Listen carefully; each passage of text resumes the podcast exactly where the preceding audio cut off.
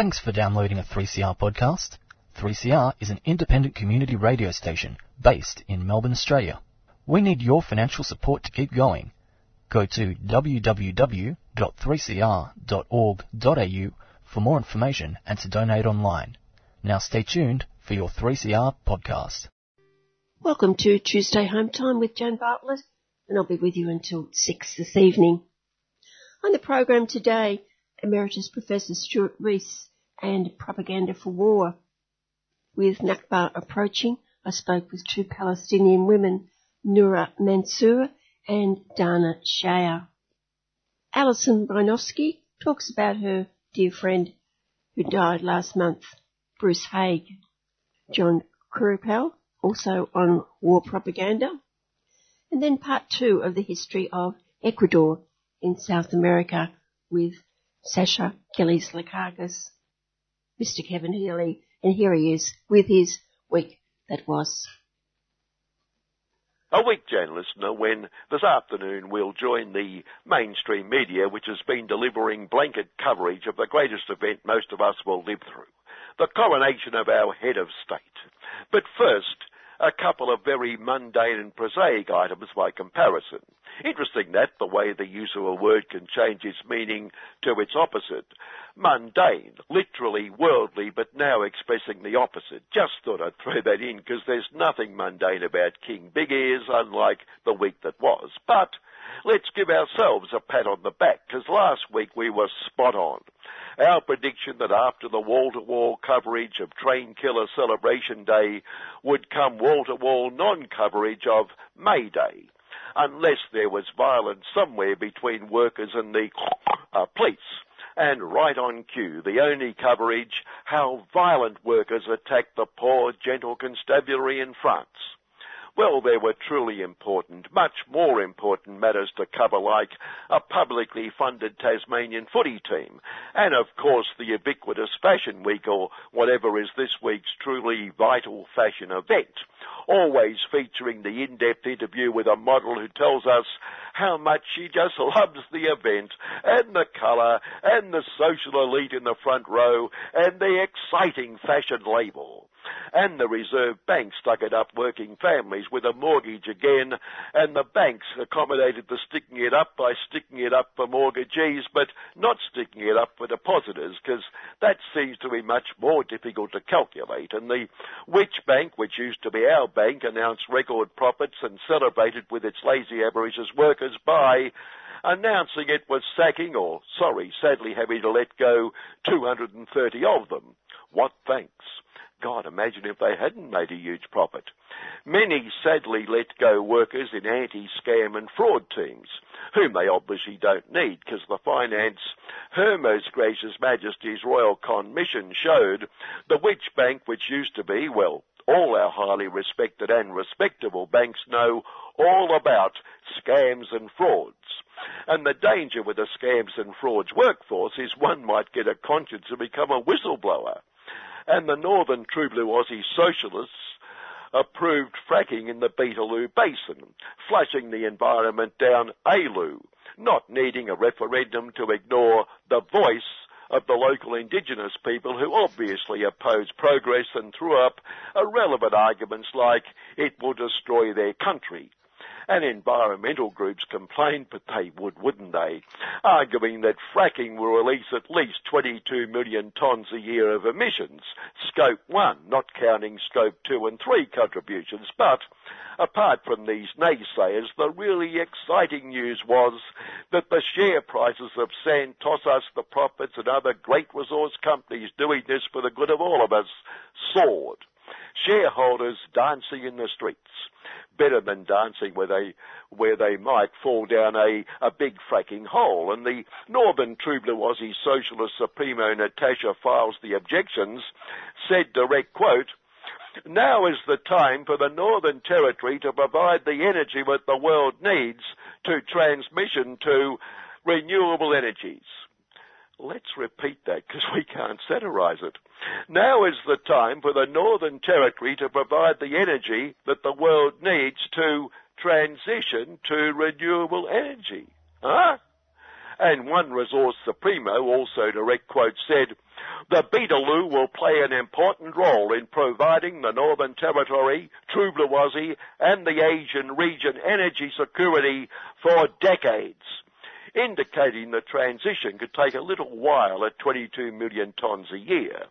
And a McDonald's salt, sugar and fat, franchise in South Aussie admitted it had conducted an unlawful five-year campaign to de-unionise its workforce barring union members from promotion and threatening to cut permanent workers' hours unless they shifted to casual employment. One worker admitting she resigned from the union after, quote, ruthless threats but then had her hours slashed anyway because she raised a safety issue.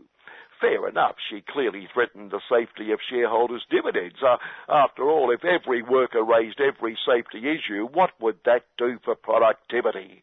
And it's not like caring employers like McDonald's, salt, sugar and fat, don't care about safety. Well, apart from the uh, safety of the customers devouring the salt, sugar and fat. And a week earlier, Big Supremo Anthony Albanese attended a men's only birthday bash for one of True Blue Aussie's filthiest rich of the filthy rich, Lindsay Foxy, a beneficiary of much government largesse, socialising with the filthiest rich of and no doubt explaining to them the error of their ways. Oh, and he told us the government can't afford to assist the poorest of the poor. After all, we have to find that 38 million a day for 30 years to protect us with nuclear trained killer thingies. Although a report this week said that may be 50% under the real figure, 57 mil a day. So how can we possibly afford to assist the poorest of? And then Anthony attended the wedding of an extreme right, nasty, nasty shock jock no doubt eluding the acolytes of the filthiest rich, the wannabes, of the error of their ways, while telling us the government can't afford to assist the poorest of. And then Anthony dropped into Brisbane to wish workers a happy May Day, a true socialist, while telling them the government can't afford to assist the poorest of.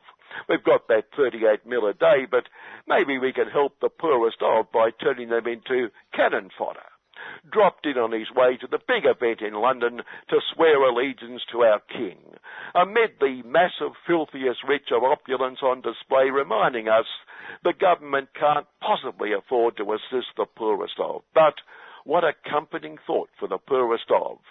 Long to reign over us. Doesn't that give us a feeling of security knowing big ears in London will long reign over us?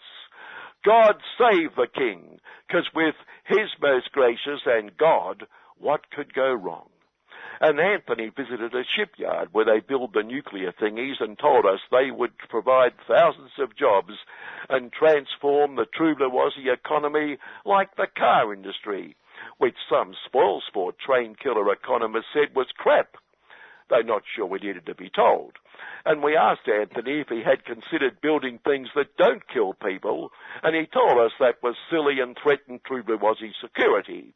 And reports this week the architect of the Fawkes grovelling deal, former Big Supremo Scummo, was about to get a job in His Most Gracious Majesty's home country's nuclear subs industry, joining a queue of those serving the merchants of death who have been rewarded by the merchants of death and as the commemorations of injured and murdered workers received equal non-coverage with May Day, the state socialist government got into the spirit of the solemn occasion by preparing to announce it would exclude workplace problems like stress, overwork, anxiety from work cover because it needs to save money so it can remove level crossings and make cars go faster and find lots of money for non-public housing and that 15% wage rise for aged care workers will boost the public spending on aged care to about 30 billion. But at least we chatted with big economic guru Jim Chalmers Capital, it will be publicly controlled, publicly owned. Uh, no, no, that, that's not right. Jim corrected us. It, will continue to be run by the private sector. Uh, then why is the public purse picking up their wages bill? efficiency that the private sector can't afford to pay workers and contribute the important service it provides, uh, then why is it involved? Well, profit, silly. profit. But, but you said they can't even afford to pay their workers. Well, you can't have both. It's one or the other, and, and they've chosen the other, or, or the one, whichever. Uh, right, right. And don't forget the 30 bill also includes the cost of raising standards as recommended by the Aged Care Inquiry. Hang on, the, the government is paying to raise standards for the private owners. Obviously, the private sector can't afford wages and raising the standards and making a profit. Um, so it chose one of the three. Yeah, now you got it.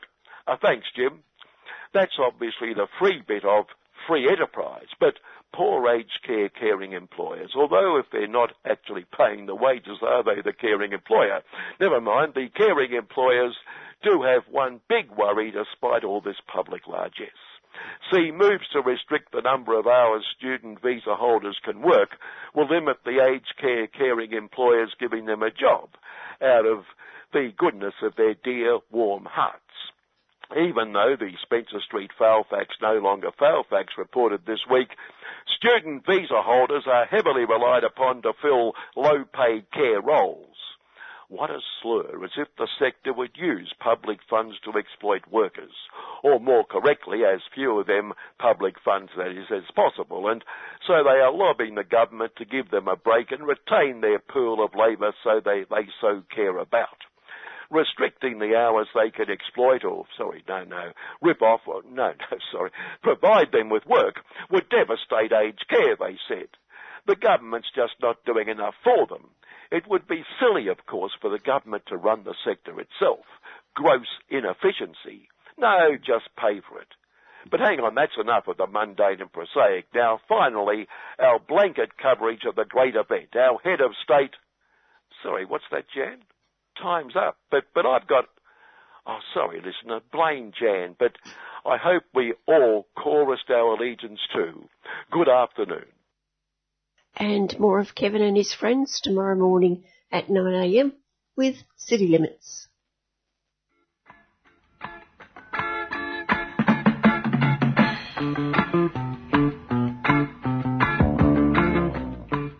You have a few children's picture books or footy boots that your kids have outgrown but want to find them a loving home? Well, drop them in at 3CR and put them in the books and boots bin.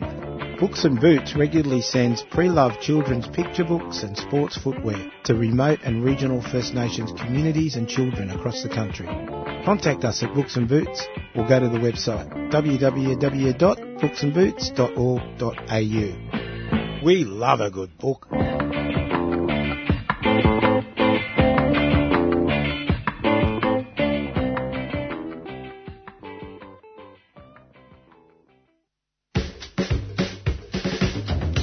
Subscribe to 3CR. Where else can you hear radical news, analysis, music, and opinions? Go to 3cr.org.au forward slash subscribe or call the station on 03 9419 8377. Thank you, 3CR. We love you.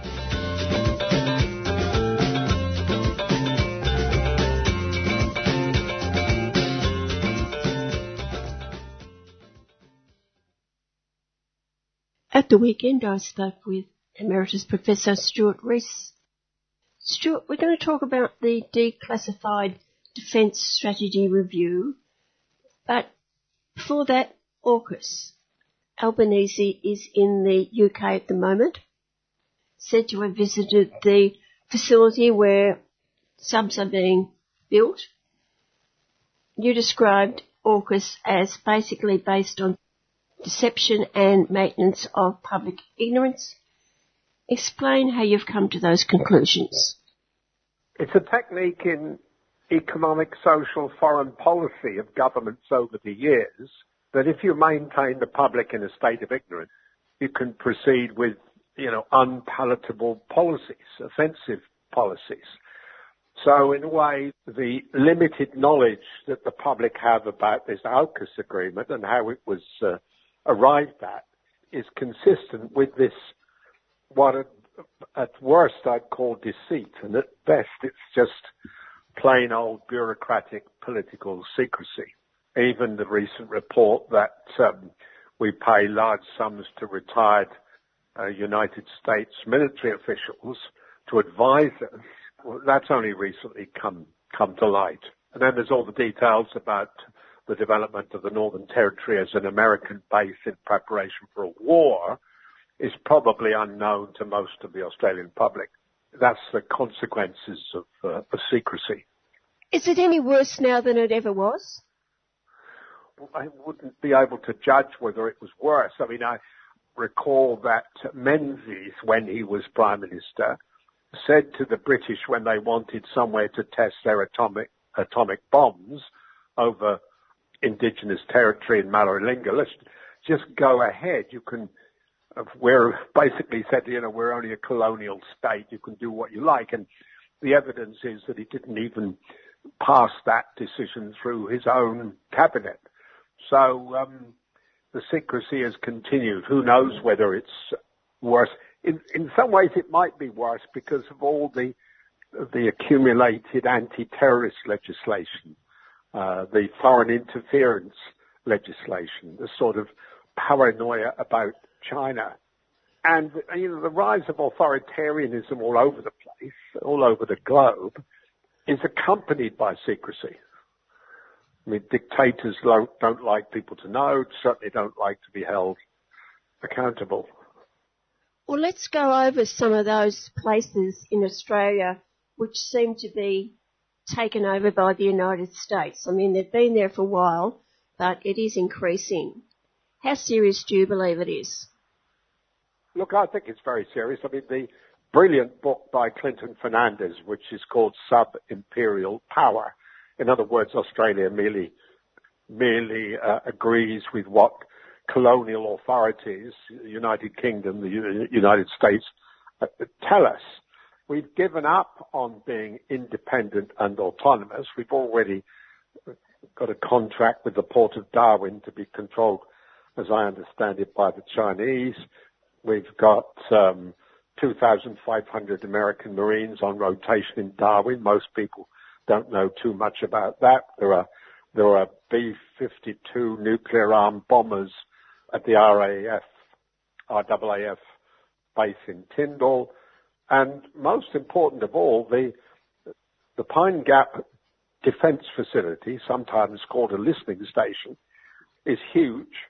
I used to think it was a small small development in, in the middle of a desert, but in in fact it has offices, office space as large as the Melbourne Cricket Ground, and it gives much freer access to American, to US congressmen than it does to any federal politician from, from Canberra. So those are all part of the, the apparent preparations for war, or better still, a better called our um, policy for to, to give Australians security. And um, you know, most commentators say that the claims about security are um, fraudulent and, and don't um, don't amount to much uh, when you examine them.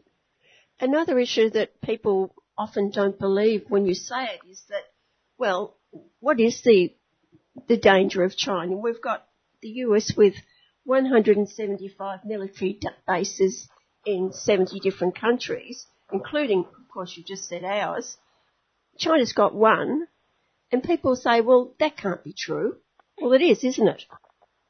Oh, it's, it, it certainly is. I mean, of course, China has expanded its military very considerably.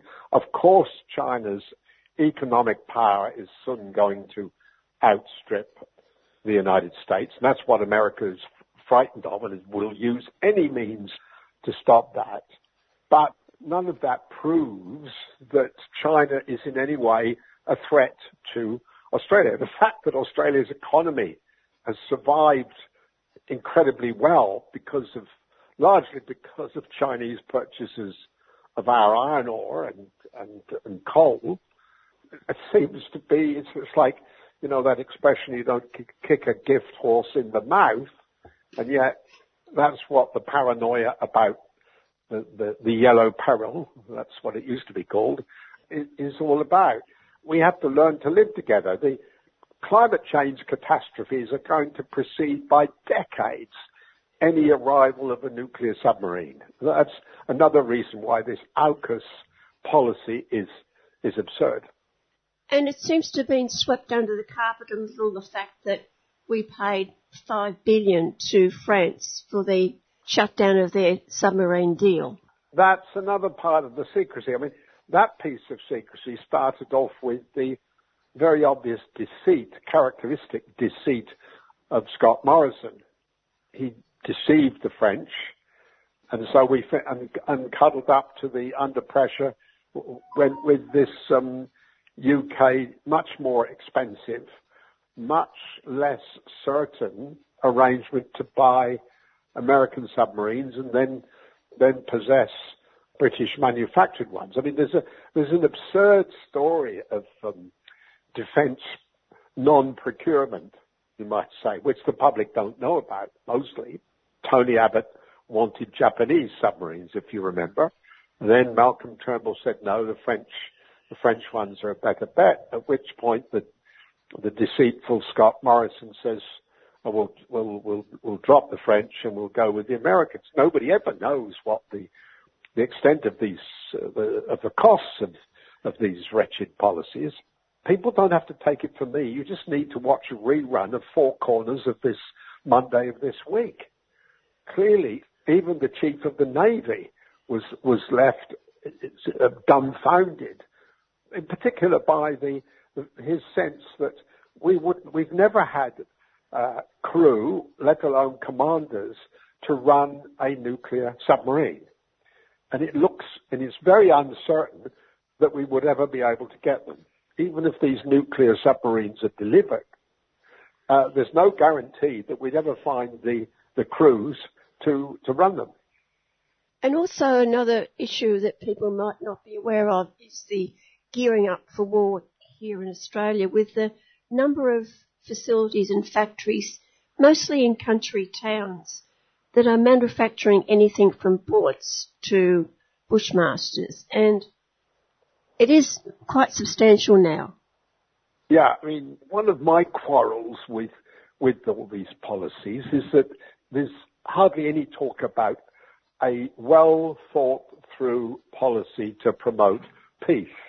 The examples you give of um, regional factories and regions manufacturing military equipment is part of the policy that says we want to become the 10th biggest exporter of arms in the world, not the 20th, which is what we, which is what we are at the moment. It's all completely associated with the commitment to violence as a way to solve problems. And even when people like Penny Wong talk about peace, it's almost always as though it's, um, it will be achieved by the deterrence acquired by massive force by violence. There's, it's as though, in my terms, there is a, an illiteracy about non-violence as a, as a means of policy. You've got you've got the same arguments that I'm making now. If you look at the Strategic Defence Review that came out, uh, I think earlier this week. Well, I characterise it as uh, offensive review and an American review. Yeah. Well, I mean, the main thrust of the review is that the Australian Defence Forces need to get ready to fight a war in space. There's a commitment, an assumption about the value of violence in every paragraph. You know, we're, we're saying that um, cyberspace warfare, what they call electromagnetic warfare, all, it's, all, it's all different kinds of warfare that Australia must be must participate in. And yet the existential threat to life on Earth is coming from, from climate change. What I call the militarist mindset, mostly within the ears of men, but sometimes of women. The militarist mindset says that there's, there's no other way to um, run things except to have the biggest stick. And the biggest stick might be uh, the latest satellites f- flying around in space. And as you've said, climate change is the really big one for all of us. In a way, you and I are trying to have a rational argument about this, but in some ways, what is being proposed in these military settlements is deeply offensive. You've got reports of um, something like 380 million people around the world facing starvation. reports that the, the life expectancy in, of people in a chronically poor country like Somalia is 54 years. you you can see the the uh, the fact that something like 700 million people are now refugees, people on the move with nowhere to go, and, and we've got deliberations about spending uh, 386 billion on on some nuclear submarines. In humanitarian terms, it's deeply offensive. Well, you don't need to go to Somalia to find poverty, do you? Well, no. I mean, it's we'll we'll see what the budget says about it. Uh, no, the the extent of poverty in this rich country, the extent of homelessness in this rich country, needs to be addressed. I mean, how do any of those people uh, feel about that when they're told that their security will be provided by the purchase of a nuclear submarine? It's not only absurd, it's offensive. If I look also at the other feature of violence across the country, namely the extent of domestic violence, I wonder why the concern about nuclear devastation, which I subscribe to, which I agree with, which is called 90 seconds to midnight. There was a discussion about that um, uh, last week in the launch of the Evatt Foundation Journal. 90 seconds to midnight, the doomsday clock. But when I've interviewed people in women in leading women in the Middle East, they say, well, the, one of the reasons we can't get, we're not anxious about nuclear devastation is that we face 90 seconds to midnight every night, such as the wide extent of, of domestic violence, that we, we don't feel safe every night. So uh, the point I'm making is that we need to link the concern with violence at all levels to the very real threat of from from nuclear annihilation. And then you go back to policy of violence to Palestine 75 years ago with the Nakba. Well, of course, I mean, that's a very good point.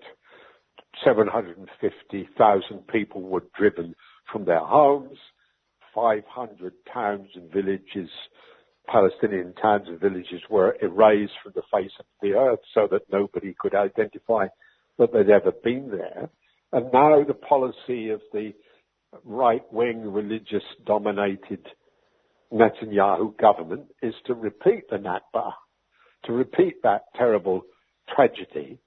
The, the so-called international community, of which Australia is meant to be a part, seems to shrug its uh, shoulders and say this doesn't really this doesn't really matter. Yet you have the UN for the first time actually commemorating the Nakba. But that's all right. That's just words, isn't it? Yes. Well, but but of course they're not in in Israel. You're not allowed. That's a, that's illegal. That you can be punished for trying to remember what happened in 1948. And yet, in the same breath, the great effort it goes into acknowledging um, Israel Independence Day, and one wretched, ill-informed Sydney council in Randwick tried to raise the Israeli flag. I mean, in other words, who cares about killing Palestinians and locking up um, and manacling small children. It's uh, again, it's it's not a matter of legality and illegality. It's just in, in, humani- in humanitarian terms, deeply offensive. Well, you sort of think if, if this humanity is going to continue, there has to be a change. I try not to despair. You know, I've faced so many defeats. I'm sure, but um, you know, it's um, push. You're always pushing a wheelbarrow concrete up a steep hill, but that's and occasionally on, on a Friday evening you have a small victory. We we have to uh, persist. I mean, particularly in a rich, privileged country like this, we should be able to achieve so much if we had a, developed a vision a vision for the future in in alliance with our our neighbours in the, in the Pacific and in Southeast Asia. That's, this is where we live. This is where we're located. This is where we and, and cooperate together.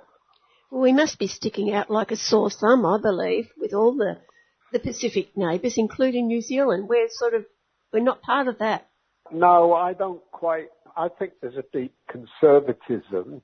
It's obviously, you only have to look at the terrible voices opposing the voice, that there's a deep-seated racism. It's, there's a pretense otherwise by people like Abbott and Dutton that they've always worked hard for Indigenous people pull the other leg. That's why we seem to um, to stand apart. It's it's very disappointing, and we can only maybe Radio 3CR needs to achieve a lot more than it does. We try. you try. You do very very well. Thank you so much. Okay, Jan. I've been speaking with Emeritus Professor Stuart Rees as Al Nakba approaches.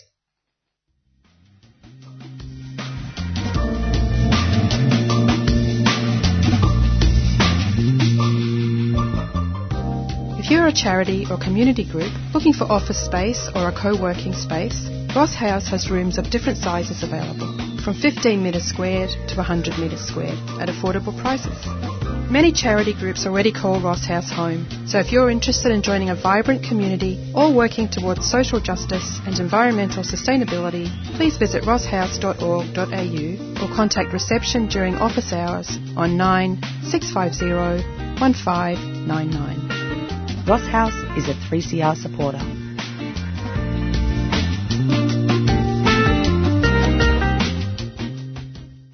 Next, I'm speaking with Noura Mansour from Australia Palestine Advocacy Network on the week leading up to Nakba Day. Noura, the first time the UN has commemorated Nakba Day, we could say, well, why has it taken so long and why this year? So why has it taken the UN so long to commemorate the Nakba? Because practically the UN was one of the parties that is responsible for the creation of the State of Israel. And um, it was, um, you know, back in 1948, organizations like the UN, like the Red Cross, many other journalists knew what was happening in Palestine in terms of uh, crimes against humanity. And these organizations, sadly, at that stage, made the political decision to turn a blind eye and to overlook what was happening in Palestine.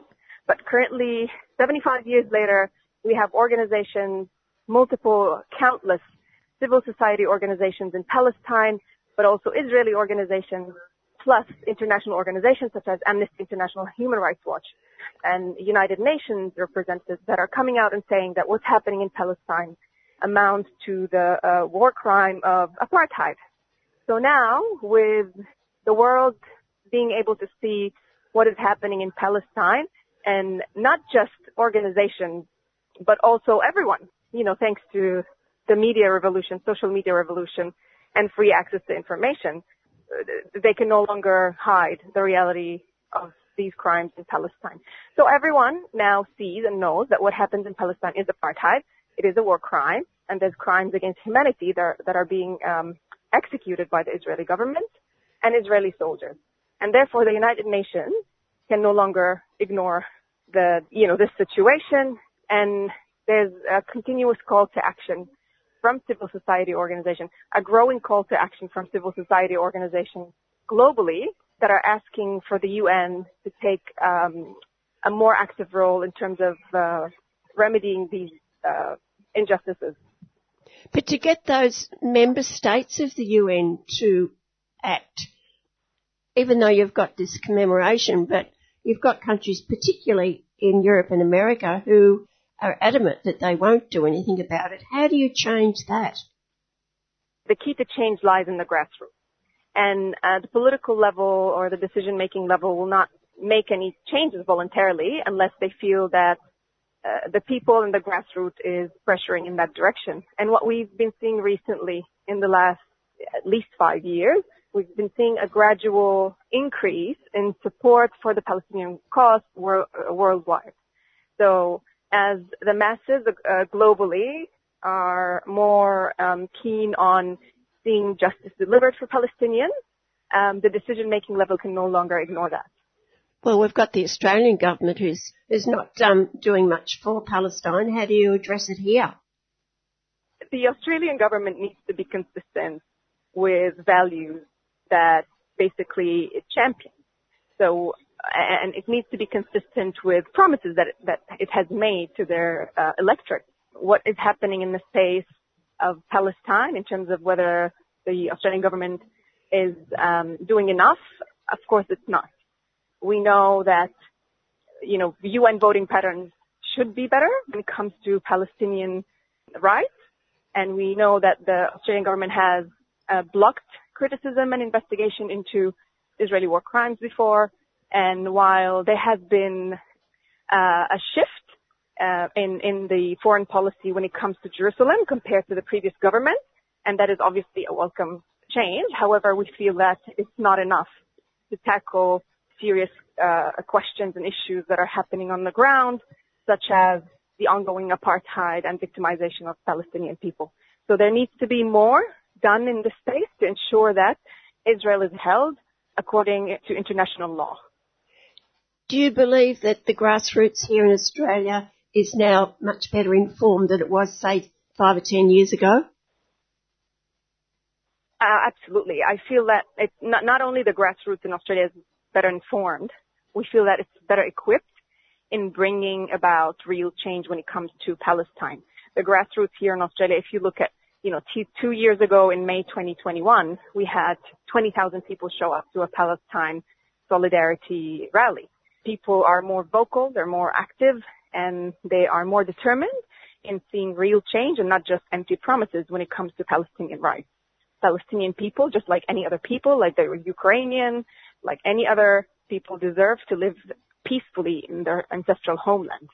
And that's what the um, Australian grassroots movement is determined to see. And a just, you know, just peaceful living means the right of return, means that Palestinians will inevitably return to their homeland and live there peacefully. And what events have you got organised in the next week or so to commemorate Al Nakba? You know, and this this basically uh, reflects, or this is how you know we spoke about the grassroots movements in Australia and how that growing support translates, and it's being translated by having a national day of action on the 13th of May, in which solidarity groups and organizations are holding various events and initiatives from rallies to vigils to screen, a film screening to commemorate the 75th Nakba, which is the catastrophe uh, in 1948 when the Palestinians basically lost their uh, land, homes, families, and, and, you know, lifestyle to um, Zionist militias that later on established the state of Israel. So there's on the 13th of May, there's a National Day of Action. We've got events happening in seven states uh, on the same day, same time, so that people here in Australia can all come together and um, and raise their voice against the ongoing injustice that the Israeli government continues to perpetuate against Palestinians and demand that the Palestinians return to their homes, which is, you know, also a right that was acknowledged and recognized internationally and by the, by the United Nations as well after 1948. So if this is a right that's recognized internationally, including the, the United Nations, why are the Palestinians still not allowed to go back to their homes? this is mainly our um, our demand. Well, finally, Noura, what does Nakba mean for you personally, living so far away from your homeland? And I'm sure that you've got family still in occupied Palestine. Yes, Jan. So the Nakba personally to me means internal displacement because my family is from uh, 1948. So my family, when my parents' families were um, uh, driven out of their home towns and their homes in Sha'ab uh, and in Safad, they were forced to flee from these villages into neighboring villages. Both my father and my mother's families were forced out of their homes at gunpoint, um, and they were driven out of their towns and villages. It's always the hardest bit to talk about the personal story, yeah? Uh, right. Uh, so for me, the Nakba means loss of land, but also loss of family, loss of uh, social structure, my father, family, who's from Safad, was forced out of Safad in 1948, and then they became internally displaced people. My grandparents survived uh, like square massacres and uh, all of the assaults that were perpetuated by Zionist militias.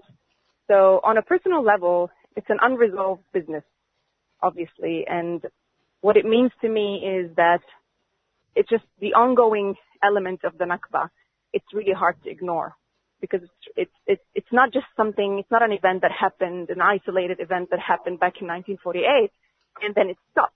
It's an event that happened, but they also set up systems and structures and structures that ensure the ongoing victimization and that, you know, to maintain this kind of imbalance and privilege basically that they created for Jewish citizens of Israel.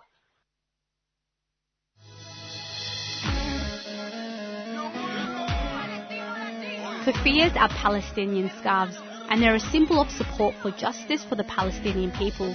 Buying one will support the last remaining factory in Hebron that makes kufiyas, and all proceeds from the sales support projects in Palestine, especially Gaza, as well as local solidarity organizations. From the traditional black and white kufiya to an array of modern designs, all scarves are $35 each. Explore the range and order online or drop by 3CR during business hours.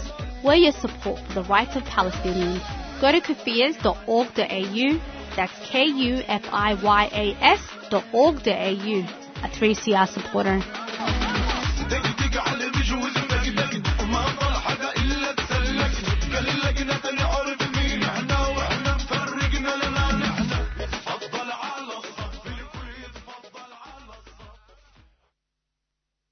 Next, a tribute to Bruce Haigh, who died on April the 7th from his friend Dr. Alison Broinowski. Alison, I've read that Bruce was a diplomat, an adventurer, artist, writer, a humanist, a romantic, and a man with deep love of his country, who mourned its fading ideals and values. Which was the Bruce you knew? All of them. Known Bruce for years. Had him as a member of my Australians for War Powers committee for a couple of years until late last year when he said, oh, look, mate, I got to go to Vietnam. I've got to get out of Australia. I want a break. I want to go and do something else. And we all understood. We were sorry to lose him because he was a very lively and active member of our committee, terrific writer, had heaps of stuff going all the time. Got a real fire in his belly about AUKUS.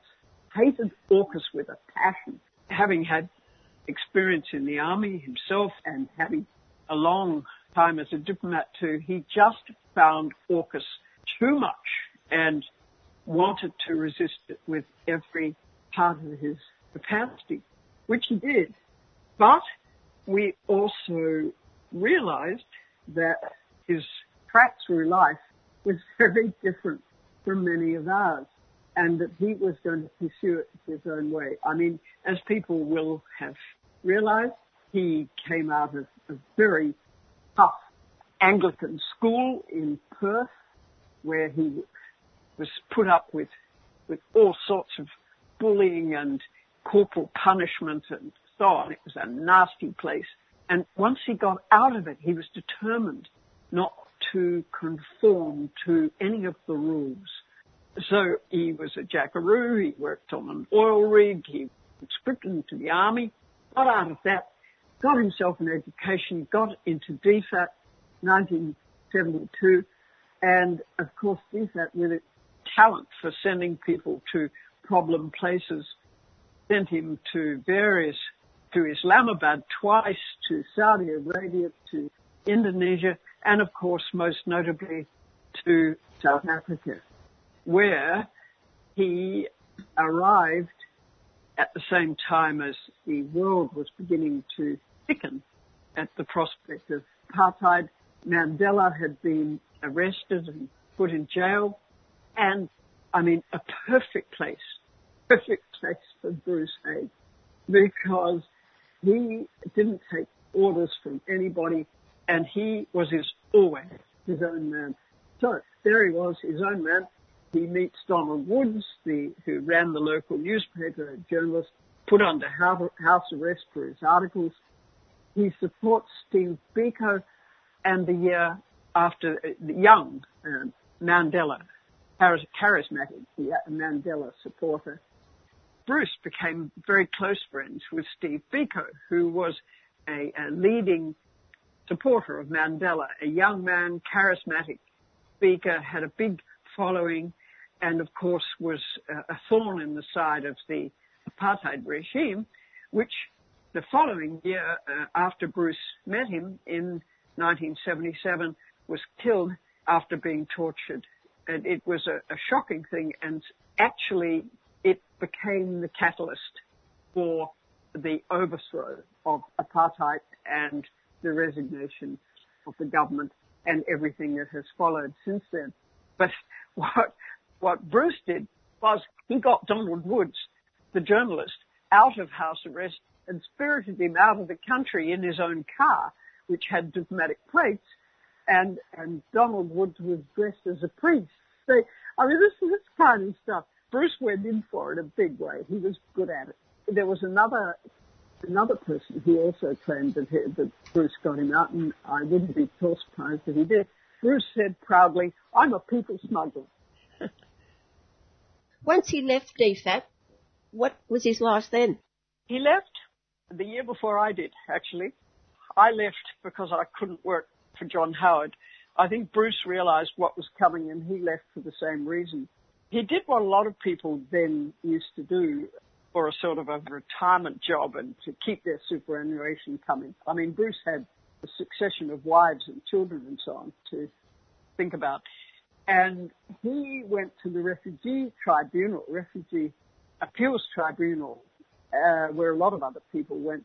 And he there made, friends with the refugees and opposed the government policy, which was to reject their applications, and he was he was busily approving their applications, which he could be and was overruled by the minister to the point where he couldn't stand that much longer, and so he got out of there and did other things, uh, including writing a couple of books, which were very good, standing for election as a, an independent in Mudgee, and living on a farm in Mudgee where he grew olives and grapes, and he made terrible wine. He used to, the property was called Gunny Moo, and the, the brand of the wine was Gunny Moo, and I tell you, the red was undrinkable, but he used to give it to his friends. That, that lasted for a few years.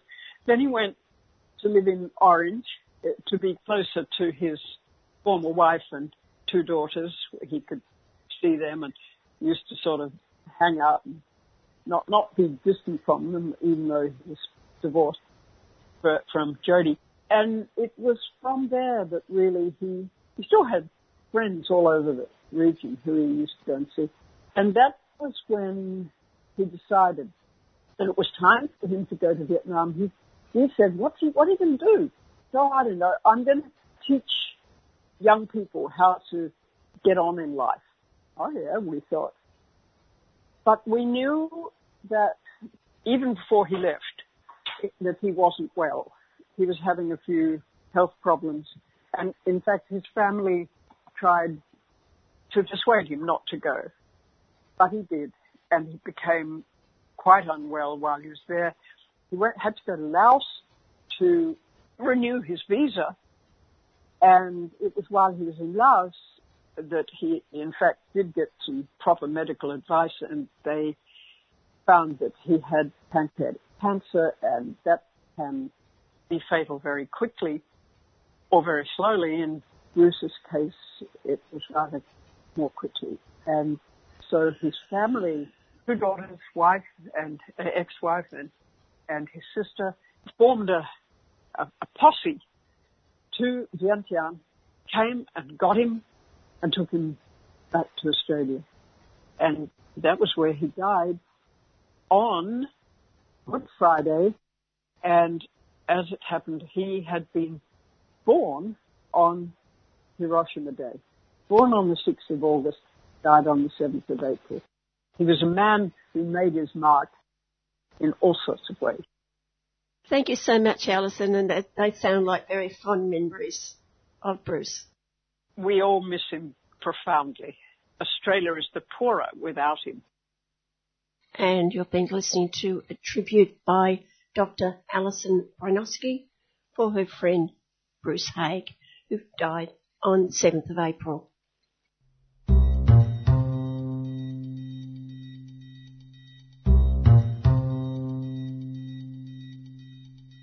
3CR is radical radio. Through our on-air content and community structure, we promote real change for workers' rights, gender equality, environmental action, disability justice, and on racism and First Nations sovereignty. Do you want to be part of real radical change? We need you to subscribe. It's just $40 concession, $80 waged, $150 for a band or organisation, and $300 solidarity. Call 03 9419 8377, that's 9419 8377, or subscribe online at 3cr.org.au forward slash subscribe.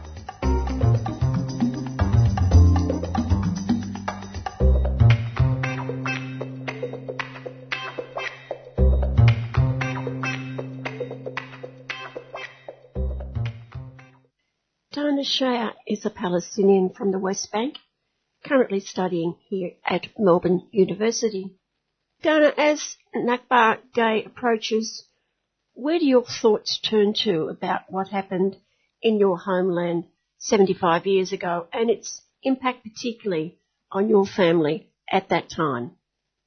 I think the first thought that I have as a Palestinian, as someone who lives in the West Bank and someone who experiences Israel's settler colonial system every day. It's just really frustrating to know that this has been happening for over 75 years and nothing has changed. Everything has been getting worse.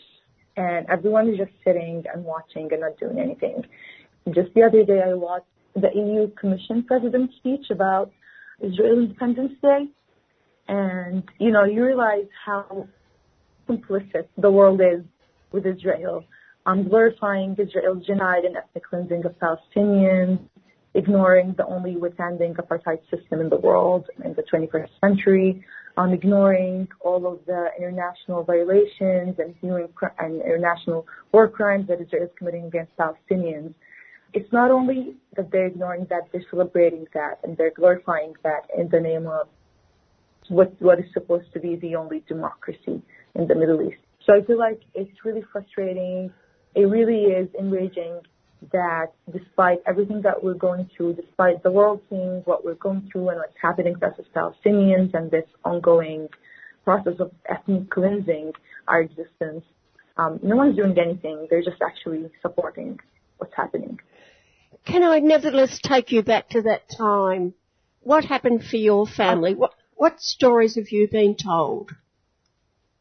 everyone or like most of the people that I have met and that have lived through the Nakba in 1948, none of them thought that this will last.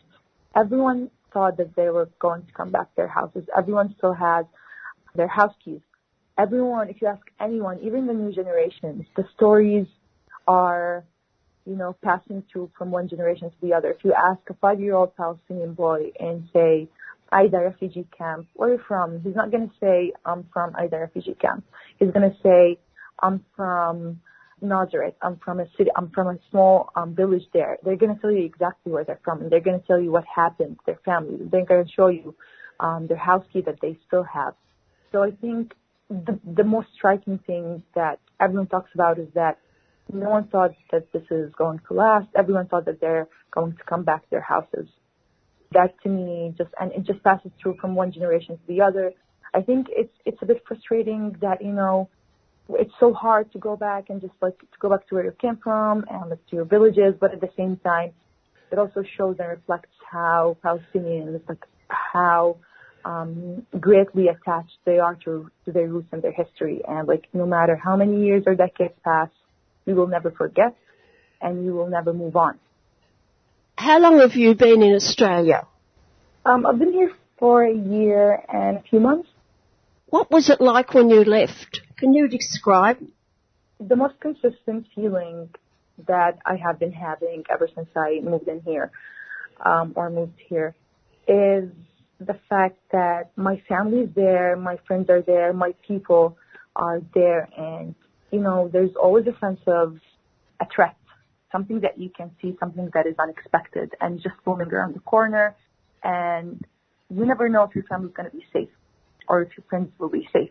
You just never know what will happen. You never know when you're going to hear, when someone's going to call you and tell you a friend of yours or a loved one of yours just got killed by the Israeli colonial forces. You never know that. And that sense of insecurity and helplessness is something really hard to overcome and something that lives with me every single day because I know that, okay, I'm here, I'm safe, but I know that that sense of safety is something that every single Palestinian back home throughout the circle of Palestine do not have. Be killed at any given moment because you're Palestinian. And that's it. There's no other reason for that. Just being Palestinian makes you a target. Exactly where in Palestine does your family live? So my family lives in um, a town called Tekoa in Bethlehem, the West Bank. And what stories are they telling you day to day in Bethlehem? I think, you know, as someone who lives there and just like my whole life, I've never, I'm never surprised by anything. Um, when they call, there's a raid in the town. When some of my friends have been arrested and put into administrative detention for the past eight months now. Um, you know, when my family is going from one place to the other and there's like a sudden checkpoint all of a sudden, some, like an unexpected one. Um, when settlers are attacking cars, that pass through the streets. You know, there's like all kinds of stories that have become just a daily occurrence to us. And you're never surprised, but you're always appalled by that. It must have been very difficult for you to settle into Australia, absolutely relative quietness and calm compared to what you left. Yeah.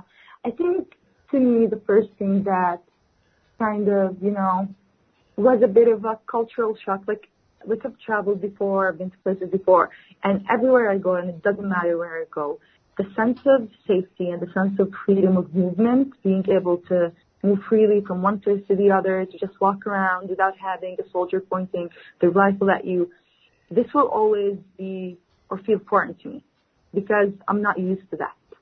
So it doesn't matter if I live here for 10 years or 50 years or two years, that sense of being able to just move around from one place to the other without any checkpoints, without any soldiers, um, without the smell of tear gas or sudden assault on, on Palestinians, that will always be foreign to me and that will always be something that I aspire to see in Palestine, that I aspire that every Palestinian feel in our own home, in our own country. We just walk safely, not be a target just because you're Palestinians or just because you look Arab. Yeah, just like moving around freely. That this is probably my biggest kind of favorite thing here. You know, just to move around, no checkpoints, no soldiers. I'm safe. You intend to go back once you've finished your studies? Um, yes, because I feel like I feel like it's really hard to be away from um, the danger and the sense of being a target. You know, just having left your family and loved ones facing that by themselves. It's not easy for me. Um, I want to be there for them in case anything happens. I want to be able to support anyone. So as much as I like being here, it's also really difficult for me to just, you know, not go back there and live there because they know that this is what the Israeli government wants. It wants Palestinians to leave Palestine and never come back. And that is not something that I support or it's not something that I'm willing to do. I feel like the mere existence of us as Palestinians in Palestine in itself is a form of resisting the settler colonial entity, is a form of resisting the ongoing attempts to ethnically cleanse us from the land. And to also fight against the whole um, land without a people for a people without a land, against all these lies and you know propaganda they're trying they're trying to kind of tell the world all these lies. So I feel like going back to Palestine is a form of resistance, despite you know all the dangers, despite all the threats, despite everything. If you are there, if you are supporting your people, this is resistance, and this is something that they don't want. What's your message to Australia, to Australians on Nakba Day? I feel like it's about time, after 75 years, it's about time that the Australian people push their government to at least do the minimum, which is recognizing Palestine as a state. This is like the least thing that they could do.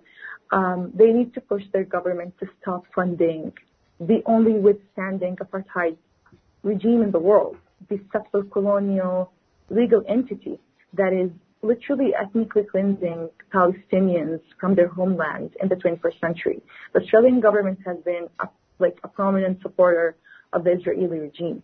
And the amount of war crimes and human rights violations that Israel commits on a daily basis is insane. And the fact that people are willing to allow their government to support such practices and such governments, that should stop and people should push against that. Their tax money should be there. It's not something that is giving to an entity that is prosecuting and suppressing and oppressing innocent people who are only fighting for the right to live. You're a student at Melbourne University. Will you be able to commemorate Nakba Day at the university? So um, we have done a few events at the university, but I would say the turnover is not great because unfortunately we have a lot of Zionist presence on campus and people sometimes are scared to speak up, although I have noticed that a lot of people do know about the Palestinian cause. At least they know the basics. They know who's in the right and who's in the wrong. But unfortunately, what I'm seeing and what I'm noticing is that people are afraid to speak up, to be vocal, because we have a Zionist presence that is really strong. And sometimes people are too scared for their careers or their like future and their future pathways. Wish you well and hope your studies go well and that eventually you return home. Thank you so much. And I've been speaking with Dana Shaer, a Palestinian living in the West Bank, but currently studying at Melbourne University.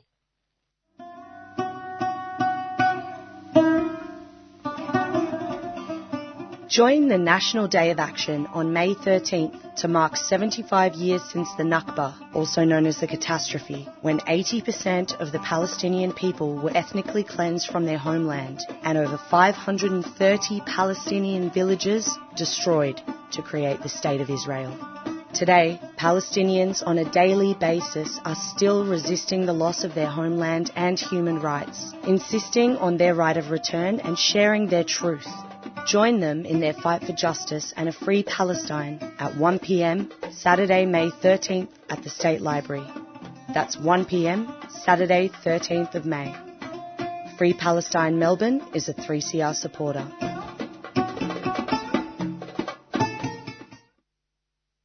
Finally, on Tuesday home time, the second and final part of the history of the small South American country of Ecuador, with PhD candidate Sasha Gillies Lekakis.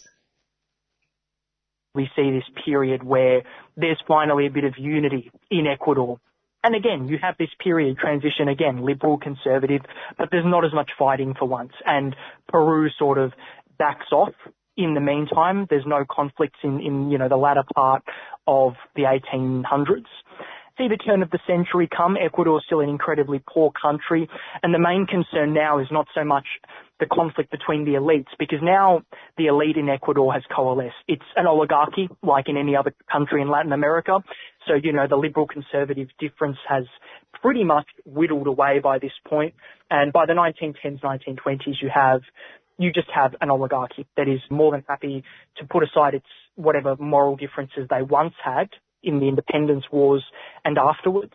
And they are now concerned with the uprisings of indigenous populations, the Zambo populations, which are still, of course, present, and, you know, everyday workers in Ecuador who are fed up with having to live in serfdom. It's a terrible existence that Ecuadorian people have to endure. Because of that, we see a very interesting figure come to power in 1934. Now his name is Jose Maria Velasco Ibarra. Um, he's just known as Velasco Ibarra.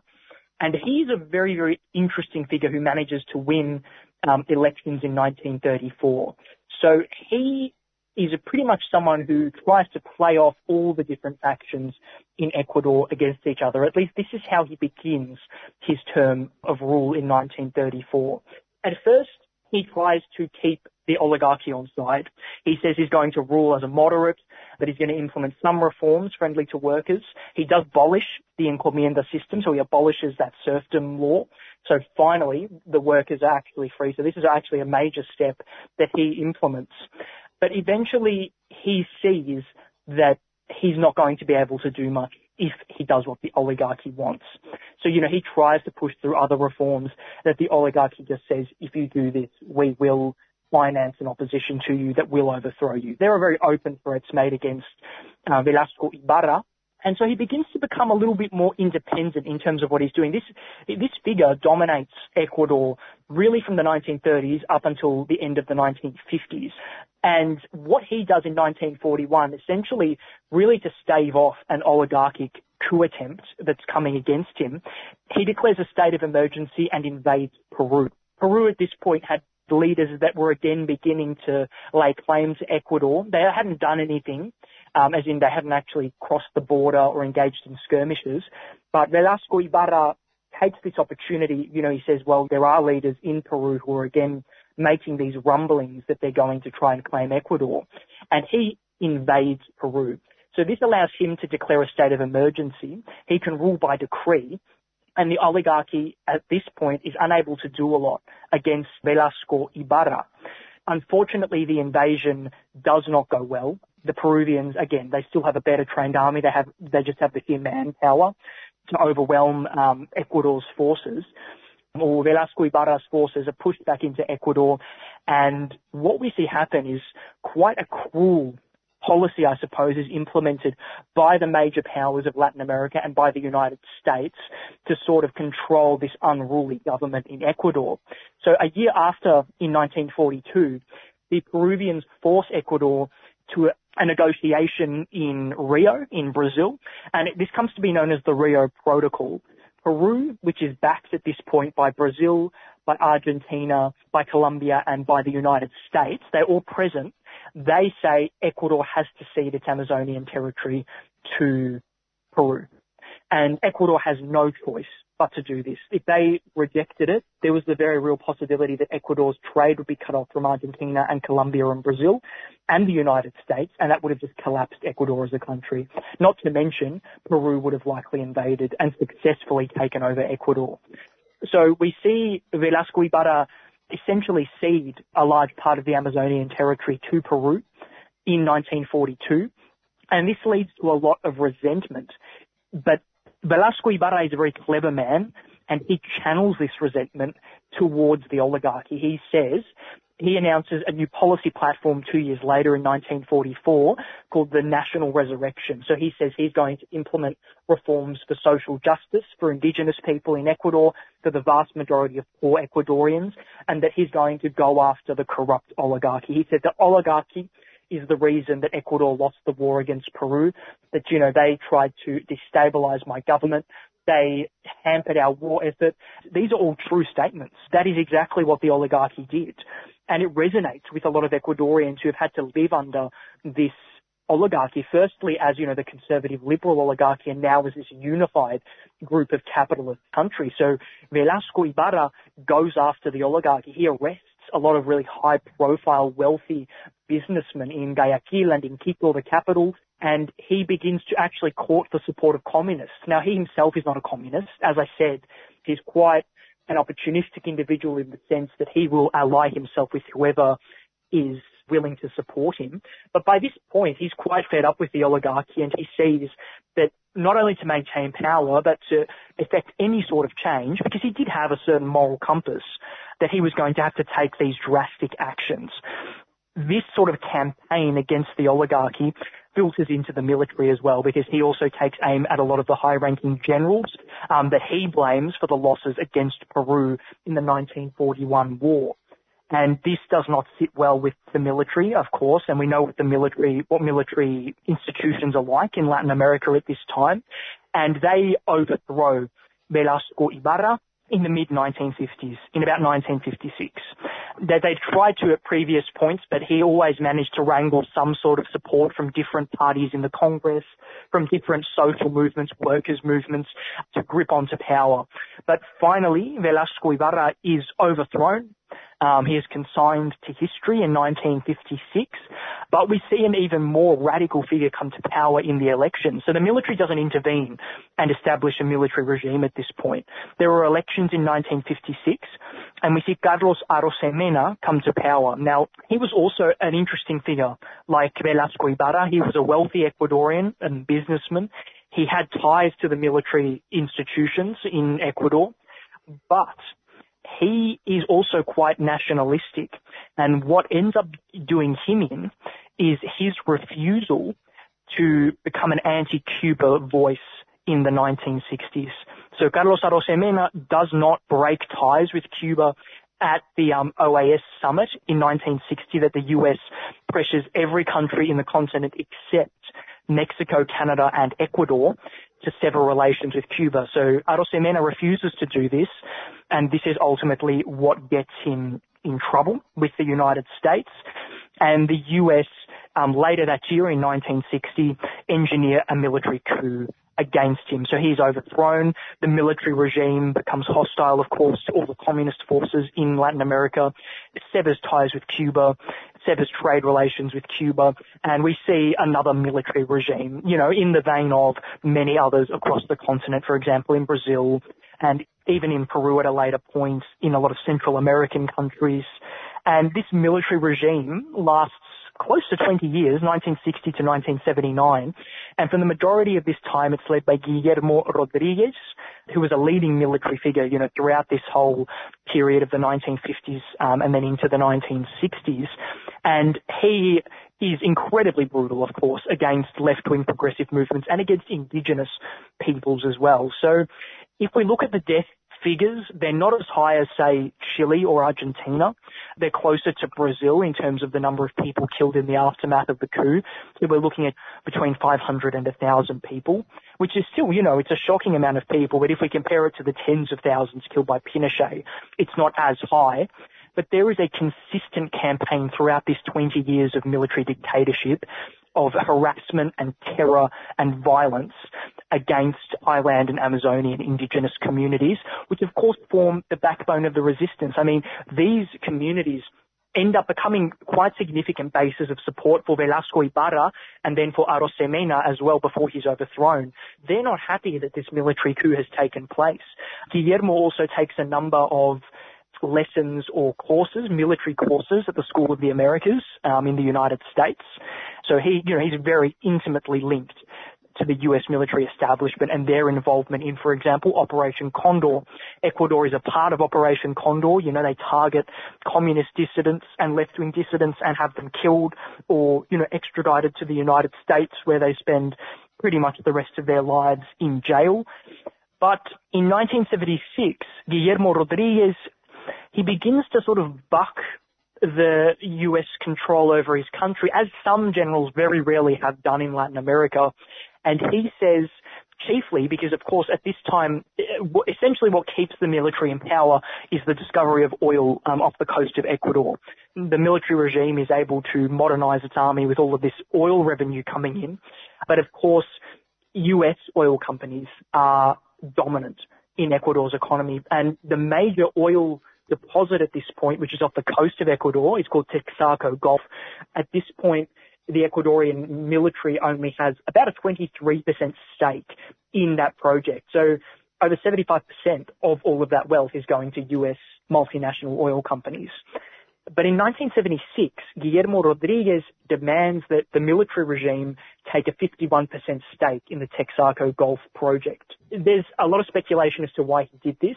I think the most plausible explanation is that the military regime essentially wanted more money for itself and was sort of sick of the US taking three quarters of what was, you know, vast amounts of oil money at this point. But of course, this doesn't sit well with the US government, which is financing Rodriguez and the military regime. And they finance an internal coup within the military against him. So he's overthrown in 1976 after making this demand that Ecuador have a majority share, that the Ecuadorian state have a majority share in the Texaco Gulf oil field. We then see a transition to civilian rule. This is much like the case of Brazil, where there's a voluntary cessation of, of control of the army over Ecuador. And we see elections organised for 1979, and we see another leftist come to power, unsurprisingly, after 20 years of right-wing military rule, and his name is Jaime Roldos. And again, he re-establishes ties with Cuba. He begins courting other sort of more independent countries around the world, begins to trade a lot more with Asian countries, just try and wean Ecuador off its dependence on the United States. But what happens, and this is widely regarded to be an assassination uh, on the part of the United States, orchestrated by the CIA. He dies in a plane crash. Jaime Roldos, in 1981, just two years after his election, dies in a plane crash everyone knows that the United States orchestrated this. They still deny it, but there's no one else who feasibly could have done this or could have wanted to do this really at this point. Um, because again, Roldos was not being that dramatically leftist compared to a lot of other leaders, both in the past in Ecuador and uh, those leftist leaders that would come in the future. But regardless, he's assassinated in 1981. His plane crashes. He dies. And we see conservative parties take control over Ecuador and they absolutely destroy the country's economy and its social fabric. So they implement, of course, extreme neoliberal policies. They sell off everything um, because, you know, even the military regime, as terrible as they were, they still controlled at least some institutions, you know, public institutions, hospitals, some public works. Mm, this government, these governments in the 1980s and the 1990s sell off all of that.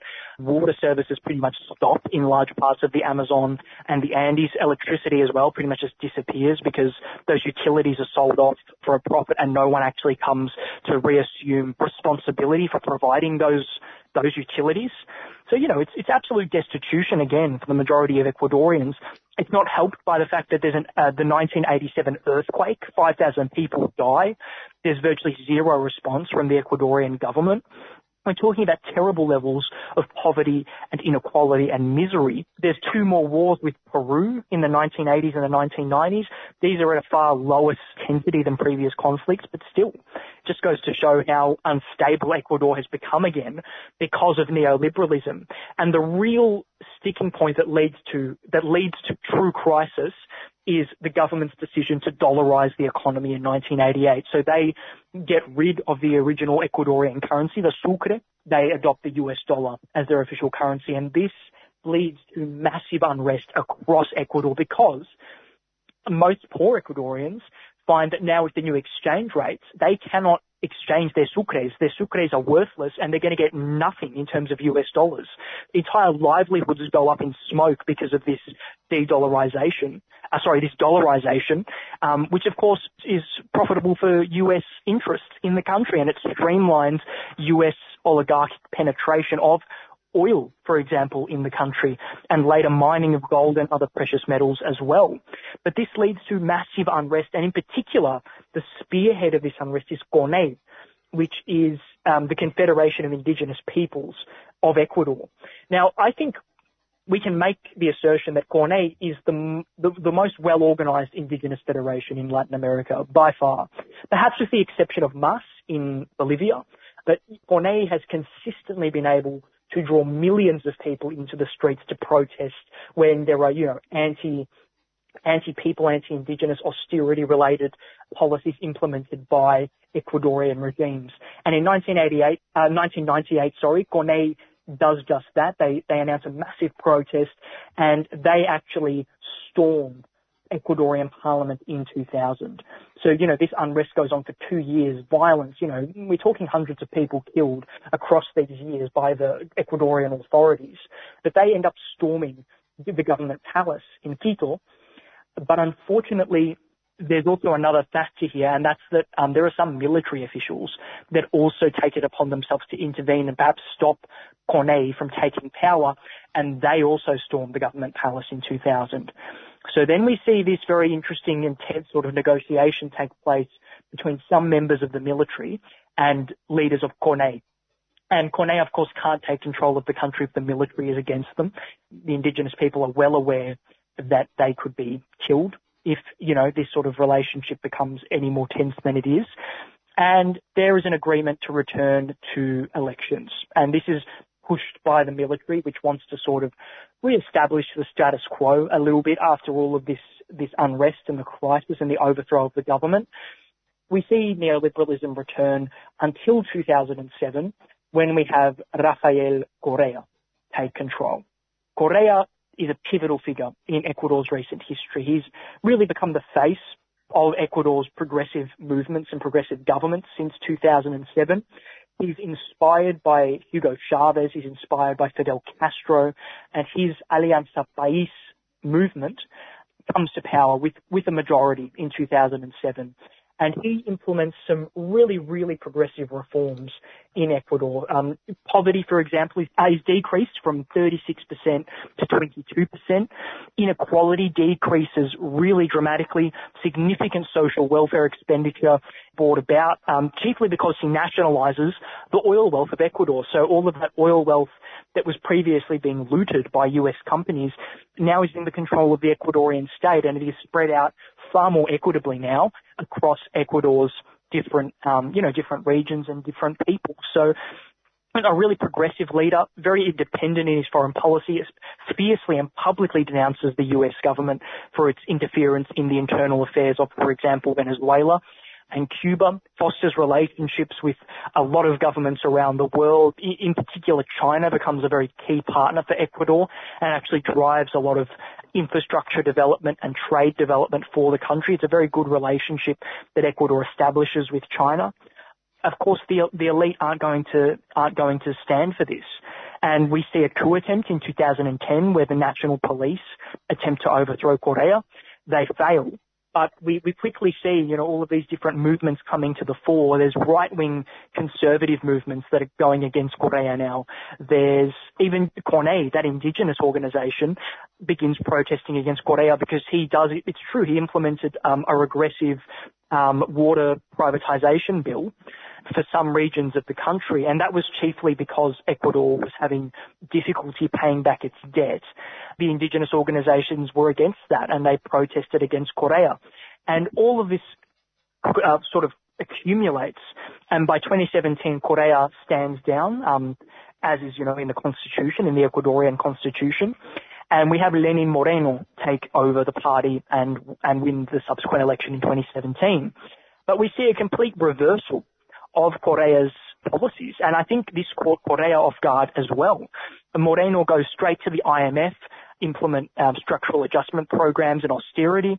Um, he takes on new debt from the International Monetary Fund. He begins persecuting pro-Correa um, members of the Alianza País coalition. Correa ends up having to flee to Belgium because they accuse him of kidnapping and he's still he can't return to Ecuador because of those charges that are still in place. Um, now, of course, they're bogus charges. There's no evidence actually that he's kidnapped anyone. There's all this sort of tangential and you know really sort of speculative speculative stuff relating to you know silent or anonymous witnesses that no one can know about um, and you know a supposed business partner that was quite prominent during the Correa governments that was supposedly involved in the kidnapping but there's no there's nothing concrete this is plain political persecution. And Lenin Moreno becomes deeply, of course, unpopular. And we, again, we see the resurgence of protests and violence um, between, chiefly again, CONAIE, the indigenous organization, and the military and the police, which are brought in to, to sort of restore order. And by 2021, Ecuador is in significant crisis and we have an election where unfortunately the, the left-wing movement aligned to Correa loses the election. Now, there was quite intense um, US interference in that 2021 election, including through virtually the engineering of a third candidate, Yaku Perez, who, who was essentially put there to siphon votes from the Correa the, from the pro-Correa coalition, and it works. And we have the victory of Guillermo Lasso, who is a banker He's incredibly conservative and reactionary in his policies. And he has been one of the most unpopular Ecuadorian leaders in history. His his popularity is now sitting at, you know, single digit numbers according to some polls because he has just implemented extreme neoliberalism again.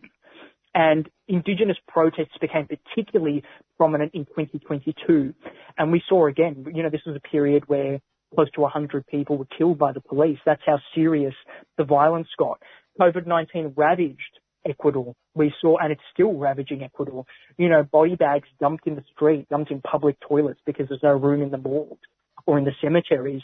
And now, uh, Lasso has also been unable to face organized crime in Ecuador. And this is a new development in the country, um, where we've seen local drug trafficking groups really take control of large parts of major cities, some remote regions as well for the production of cocaine um, and marijuana as well. And Ecuador, again, and this is interesting because we can take it back through history when we were talking about those maritime trade routes.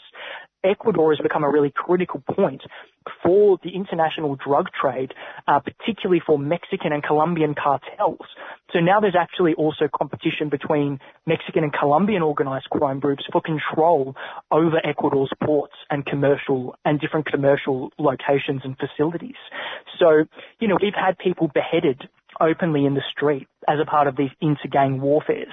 We've had uh, just a few weeks ago there were three Ecuadorian girls who went on on a holiday um, to a beach in northern Ecuador, and they were all murdered and dumped in, a shallow grave by drug criminals.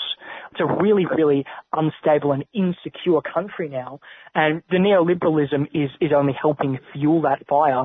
And there is wide, wide speculation that um, Guillermo Lasso's cabinet, and or at least a lot of members of it, are also directly involved in this sort of illicit activity and connected to these drug traffickers. Now, in terms of what's going to happen next, it's difficult to say.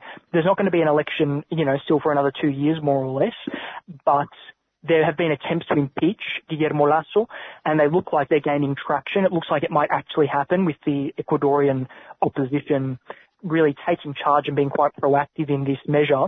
And they also won the local elections this year. So for mayorships and, and those sorts of local government positions, um, the pro-Correa coalition was, it was a wipeout. They easily dominated in the elections against Guillermo Lasso and his allies.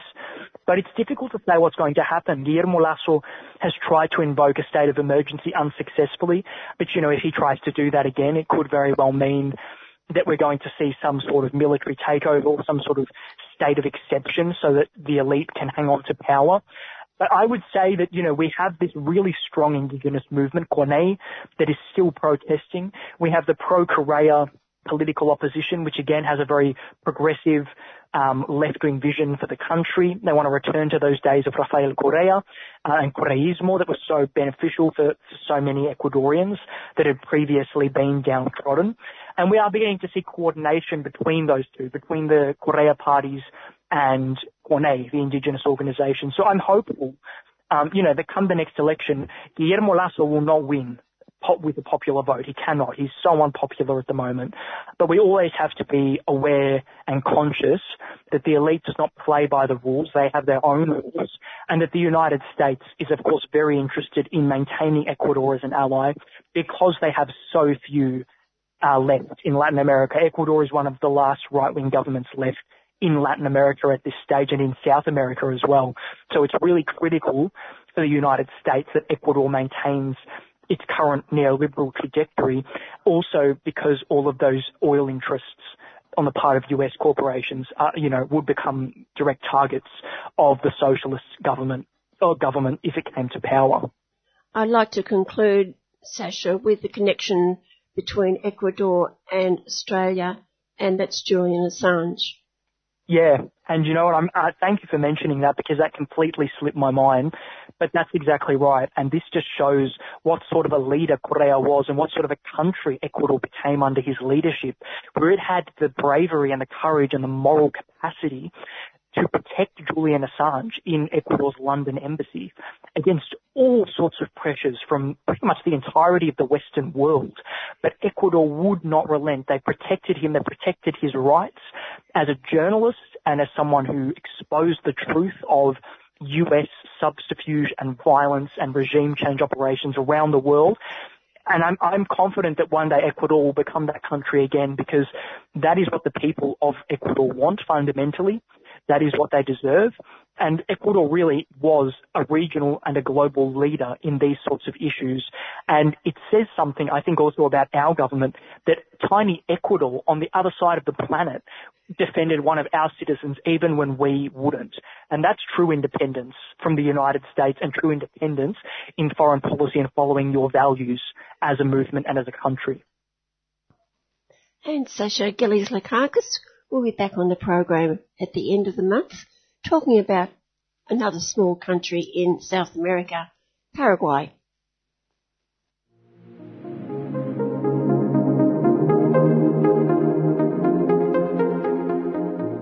The Yoorrook Justice Commission is the first formal truth-telling inquiry into injustice experienced by First Peoples in Victoria.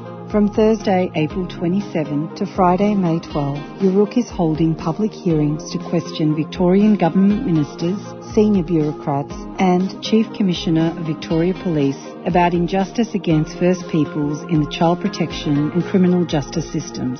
You can watch the hearings online or make a submission at yoorrookjusticecommission.org.au. A 3CR supporter.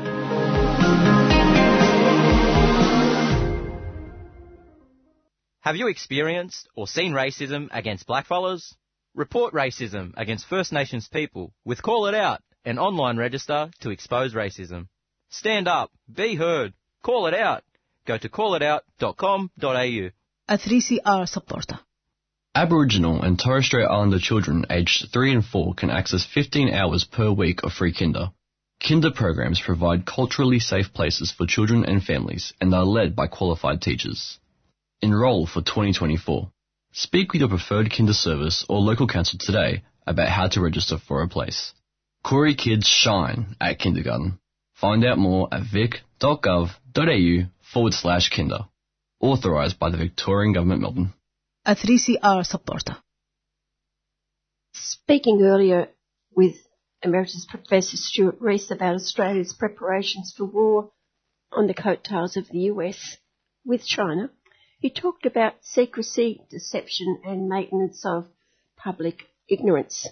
You don't need to know.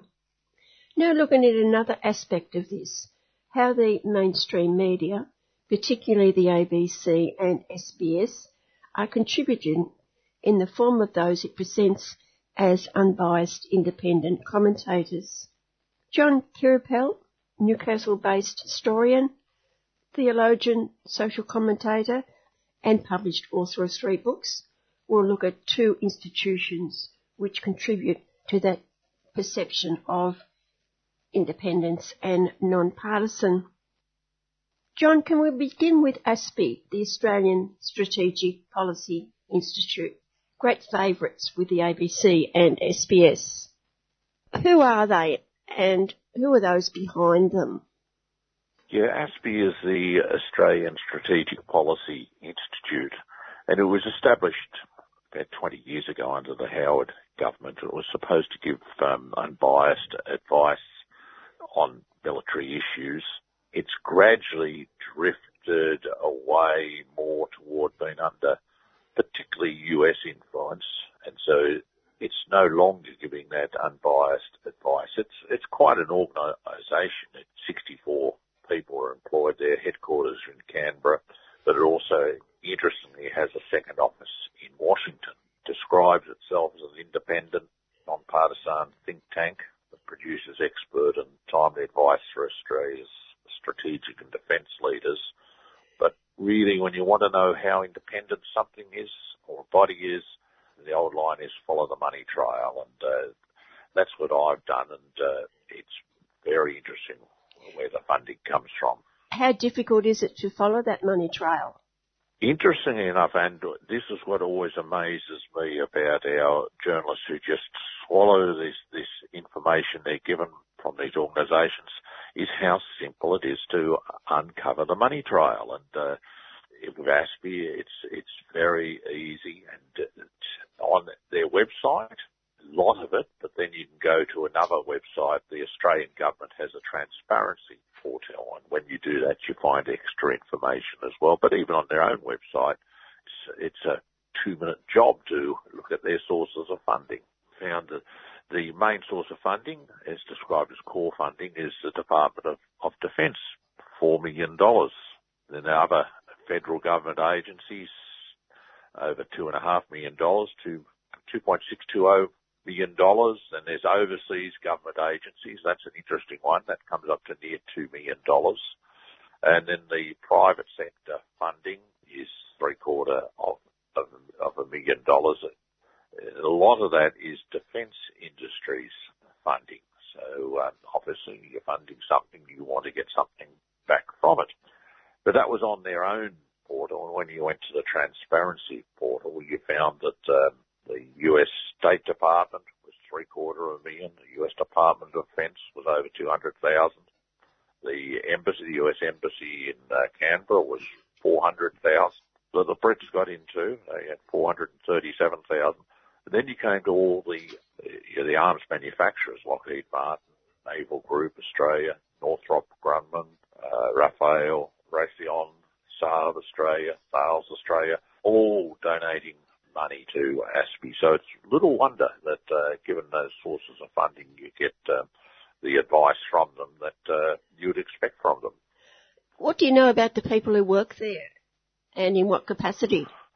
People that work there. Peter Jennings, of course, has been the uh, the main person that uh, you see on always on, on television, but. Uh, Peter Jennings has a real interest in the, in the US. His bias is toward, very strongly towards the US, and, and you'd expect that you're going to employ the sort of people that um, that are going to give you the information that you you really want. And what the information given out has is been very effective. As I say, it, it's twisted Australian policy toward China in particular Bob Carr, the former Premier of New South Wales and the Foreign Minister, says it provides a one-sided pro-American view of the world and speaks of how that places us at danger and at odds with our Asian neighbours. But um, Peter Jennings has been the main day. Another one that you remember, Melbourne, you had with the age there, the uh, the red alert series and Lavina Lee is very much connected um, with ASPI, and she was one of the five independent experts that the uh, the Age and the Sydney Morning Herald used in, in that, that three-part series on, on, on Red Alert.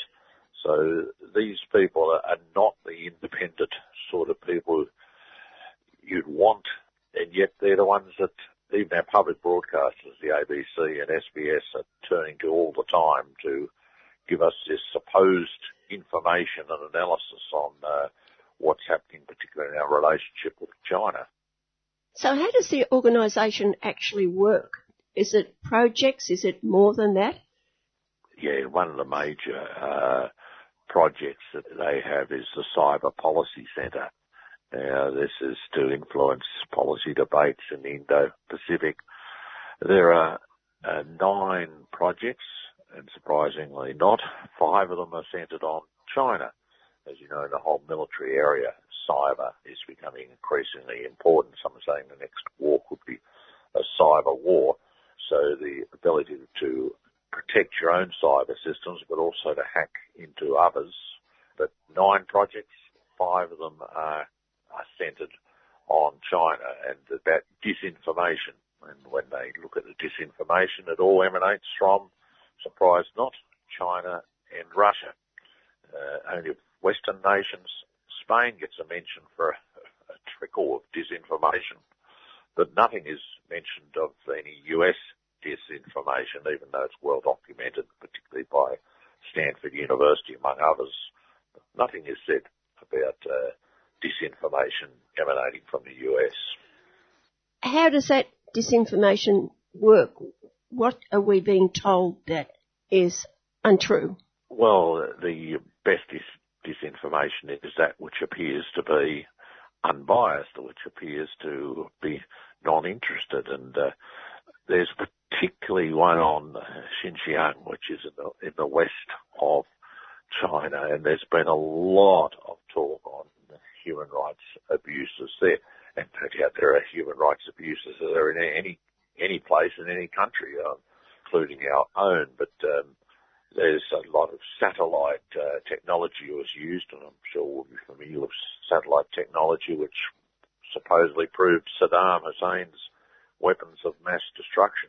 But in this case, the satellite technology showed that uh, ASPI alleged there were 380 internment camps containing hundreds of thousands of forced labourers. And of course, since then, a lot of this work has been done by Jaq James, and uh, she's been able to show that uh, a lot of these camps have been shown to be schools, clearly identifiable sports ovals, apartment blocks, and even a five-star hotel just because they had a, a wall around them. They're said to be, which is probably to keep people out rather than keep people in. They're said to be internment camps, but uh, this is all dicey uh, research. The China Defence Universities Tracker named 32 academics, and they, these were then led to the Australian Research Council, the Academic Research Council, naming these 32, and uh, they then inspected them, researched through them, and found that 30 of the 32 were cleared of any national security issues. But of course, you you're named, the association sticks with you, the tar sticks.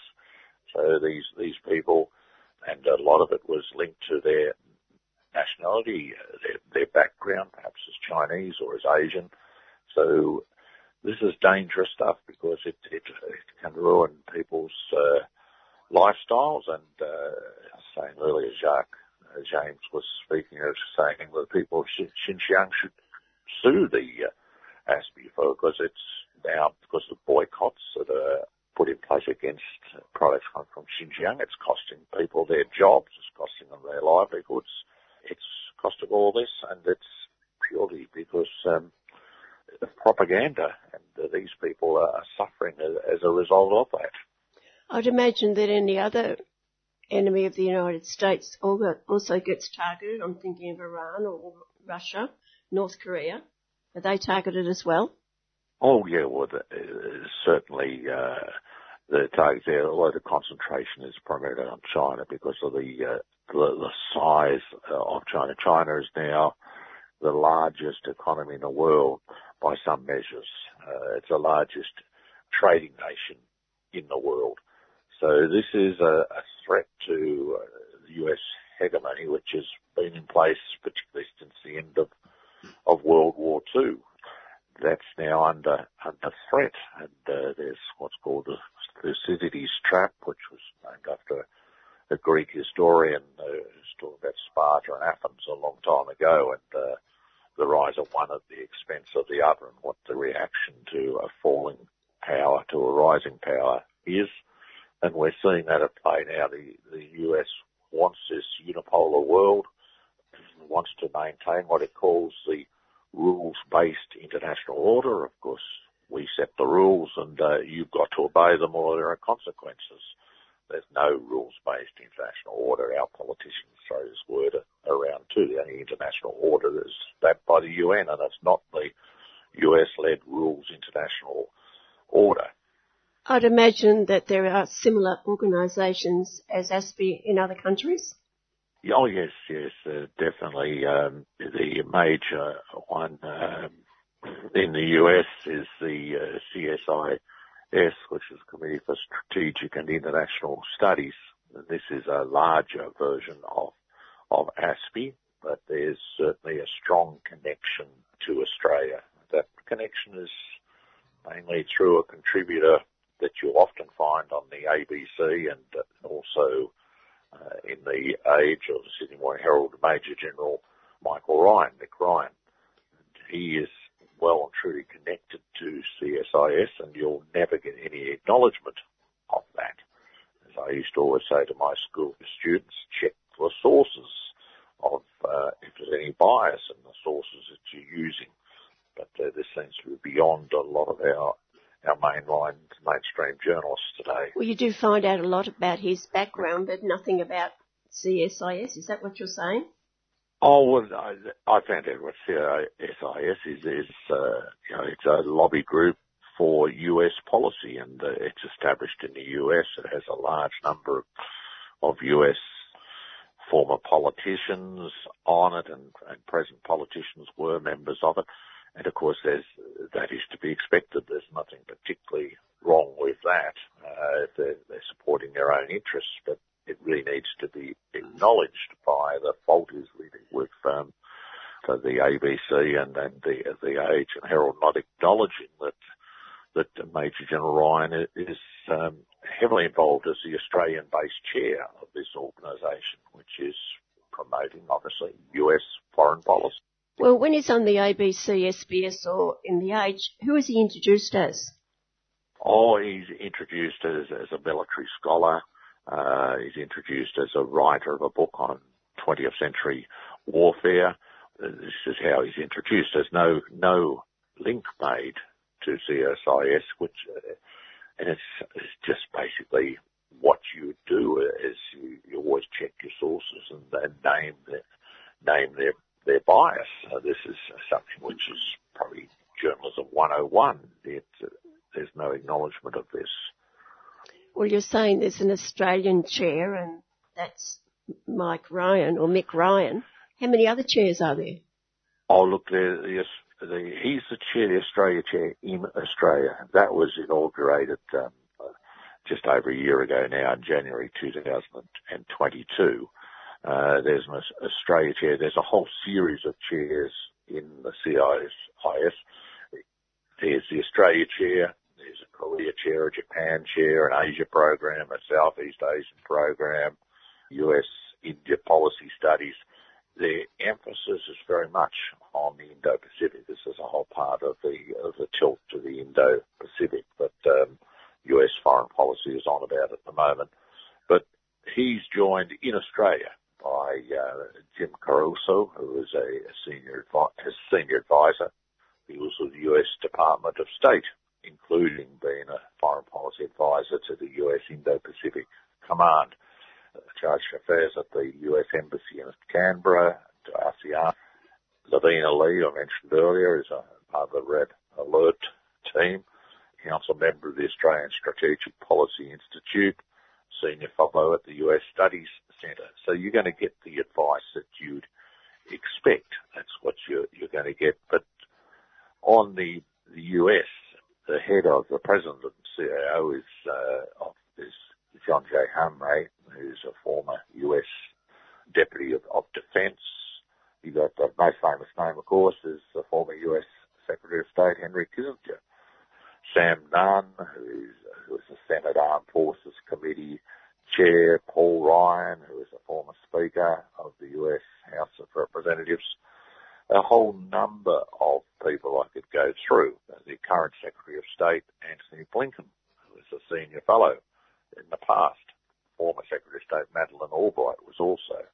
Kurt Campbell, the current National Security Council Coordinator for the Indo-Pacific, acted as a senior Vice President of CSIS director of its international security program. You can see the, the interests that the organisation represents. That needs to be made clear to uh, Australian listeners and readers that, that when you're quoting someone, you're using someone as a source, this is the background from, from where they come. CISIS, once again, is funded by a lot of these same ones I named with ASPI. The uh, military uh, funding as large government benefactors, US, Japan, the government of Taiwan. Australia is only a minor contributor, but the uh, large military sources, Northrop Grumman again, there's energy sources, BP, Chevron, Exxon Mobil, more military, Lockheed Martin, Boeing, General Dynamics and Raytheon. And then there's a lot of funding comes from IT companies, because as I said earlier, a lot of the modern warfare is, is through IT. And you see you've got uh, Facebook, Computer and Communications Industry Association, Microsoft, and then banking interests, of course, are also uh, large uh, funders, Bank of America, corporations, Citigroup, JP Morgan, Chase and Company.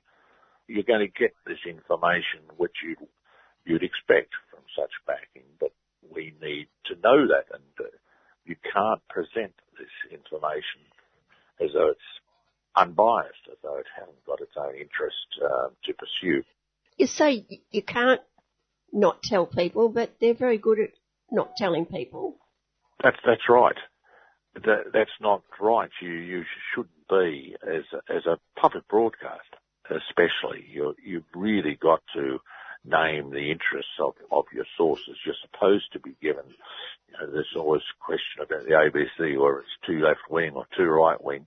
It's supposed to make clear, very clear, this is where the the interests lie in this person who's who we're communicating with, who's presenting. This is their their background, and a full full disclosure. That's not the case. Have you, in the past, actually tried to speak with journalists at the ABC or SBS and inform them, I suppose, because they obviously don't know of the situation? Well, I would hope they don't know. Uh, one would, would uh, would the only other alternative is they do know and they want to um, to not disclose uh, the uh, interests of the one because it, it coordinates their own interests. It, it facilitates what they're on about as well. But uh, yeah, I have, uh, and you normally get a desultory sort of response back. It's it's um, rather that uh, I've in a sense given up trying some of the time, but uh, from time to time I will pursue a, a journalist and, and say, "Are you aware of of this?" And normally do not get uh, any or very desultory sort of response back. Well, that's all very well, but we're moving into a fairly dangerous situation now, aren't we?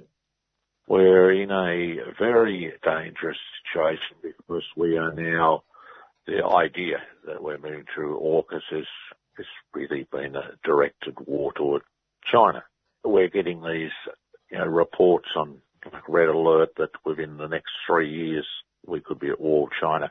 This is da- dangerous stuff, and not only in our newspaper. You've got um, two um, uh, four-star generals in the US recently saying that look, we could be at war.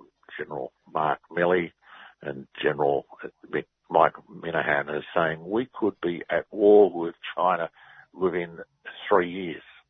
Uh, and this has been echoed by a lot of the uh, representatives in, in, Congress there who are saying the same thing.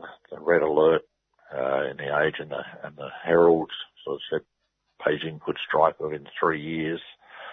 And our policies are increasingly in danger. What we're pursuing is is AUKUS, and there's a whole lot of illogicalities in this as far as I can see, because the threat is immediate, but we're planning to have submarines for 2045, 2050.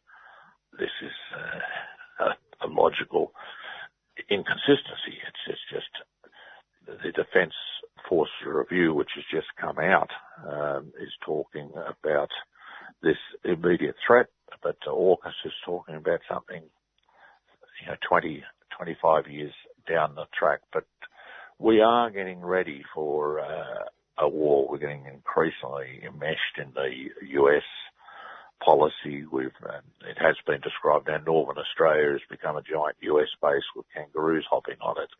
From 2011, with the uh, pivot to the Asia Pacific led by uh, President Obama, came out here, he spoke to Parliament, soon it was followed by the Force Posture Agreement in 2014, uh, the rotation of two and a half thousand Marines constantly through Darwin, uh, giving away our sovereignty in terms of can war be waged from here? Well, how much say has Australia got in, in US policy, even if they're using our, our territory? B-52 bombers based at the RAAF Tindal base, resources in place in Darwin for fuel and maintenance facilities for US aircraft and warships, because we've long had Pine Gap, Northwest Cape. All of these things, uh, and we don't know anything about Pine Gap. We haven't got access. Our parliamentarians haven't. the US congressmen. They have access, but not our parliamentarians. You know, I think old Malcolm Fraser was right when he warned that Australia needs the US for its defence, but only needs defending because of the US. The situation we've got into, China are not going to attack. I can categorically say that. Uh, their whole history over thousands of years is uh, non-aggression.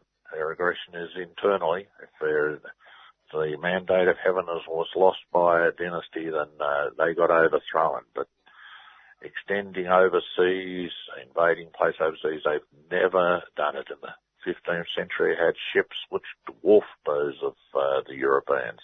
They went round the world, but they never invaded anywhere. They had the military means, but not their interest.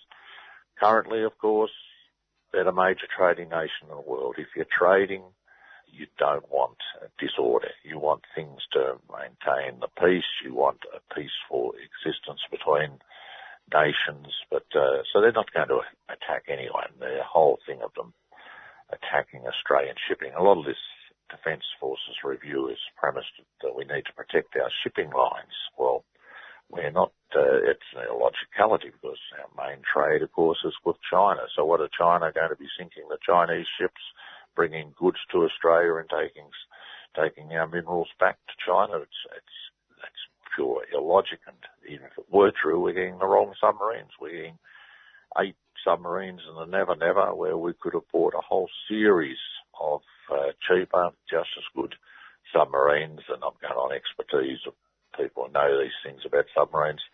We could have got submarines for five billion dollars each. We could have splurged, got 20 of them to protect Australian shipping lanes, but instead we're getting eight submarines to sit them off the coast of China as a part of the US containment policy. And, uh, and of course, if China finally do respond they're going to respond by sinking not one of the US ships, they'll sink one of the allies of the US. Because, and, and then the, US is not obliged to come to Australia. So that, uh, ANZUS is an agreement where Australia will be defended by the US. It says no such thing. Totally absent from that document. They may consult with us, but, uh, if you're Chinese, you're wanting to remove that, uh, pressure off your shipping lanes, then you're not going to sink one of the US ships, you're going to sink one of the Allied ships, and this is this is the sort of of course that doesn't happen, but we're running the danger of happening if we're sitting ships off the Chinese coast. Imagine if the Chinese were sitting there, their ships and their submarines off the coast of California, or having a base in Mexico, or you know, this would be a, there would be an outroar. But this is exactly what we're doing to China. We're trying to encircle it uh, through bases, through through Korea, Japan, down through the Philippines, now into Australia. This is dangerous stuff, uh, trying to contain China. But this is the policy we're, we're pursuing at the moment. And of course that policy, John, further impoverishes a wide section of the Australian public. Well, yeah, it's, uh, we're told 368 billion dollars. That's an enormous amount. When you place that next to the stage three tax cuts as well we're going through, we're, we're talking about three quarter of a trillion dollars that we're, we're losing unnecessarily. Think of the, the problems we've got, uh, with hotel, uh, hospitals, with housing, with, uh, the social problems, uh, that we've got, how much we could do with that sort of money, $368 billion. It's, it's just simply huge. Um, and that's opportunity cost. That's, that's foregone. Mm. And so we could have better defence options for probably uh, a third of the of the price. Okay, well, I thank you again, John. Always good to be with you again. And I've been speaking with John Queripel. You've been listening to a 3CR podcast produced in the studios of independent community radio station 3CR in Melbourne, Australia. For more information, go to allthews.3cr.org.au.